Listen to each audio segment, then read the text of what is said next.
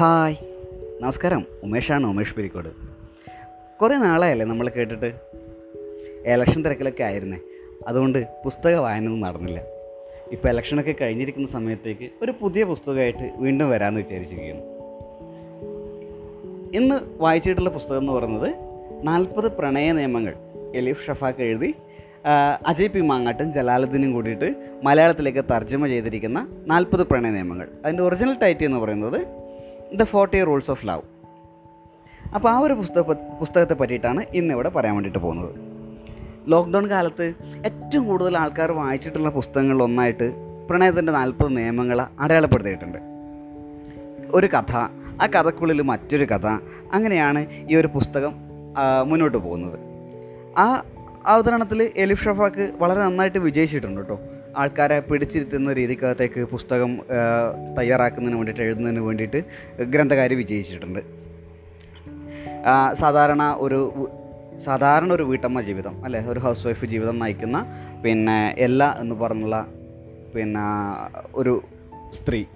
അവർ നാൽപ്പതാമത്തെ വയസ്സിൽ ഒരു ജോലിക്ക് പോവുകയാണ്. പുസ്തക പ്രസാധന കമ്പനിക്കകത്തേക്ക് ജോലിക്ക് പോവുകയാണ്. അവിടുന്ന് അവർക്ക് ആദ്യം കൊടുക്കുന്ന അസൈൻമെന്റ് ഒരു പുസ്തകത്തിനെ പറ്റിയിട്ട് പഠിച്ച് വായിച്ച് അതിന്റെ കുറിപ്പ് തയ്യാറാക്കുന്നതിന് വേണ്ടിയിട്ട് കൊടുത്തിരിക്കുന്ന ഒരു അസൈൻമെന്റ് ആയിരുന്നു.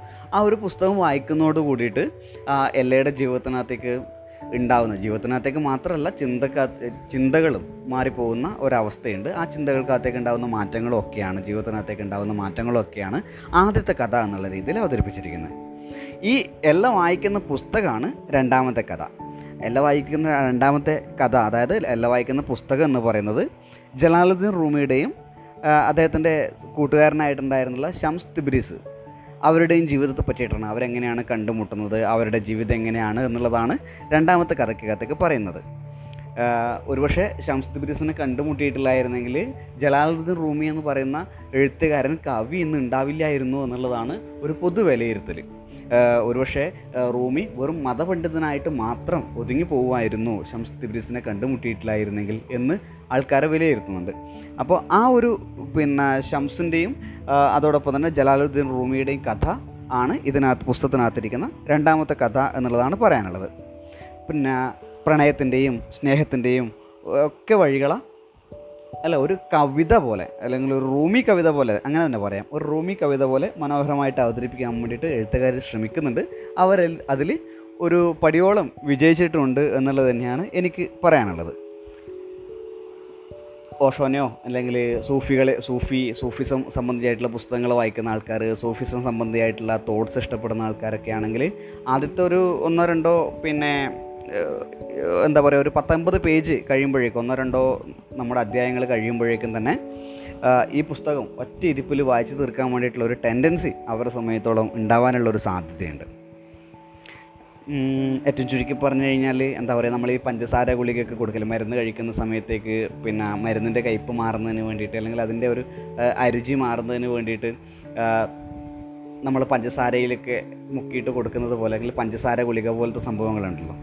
അപ്പോൾ നോവൽ ഇഷ്ടപ്പെടുന്ന ഒരാളെ സംബന്ധിച്ചിടത്തോളം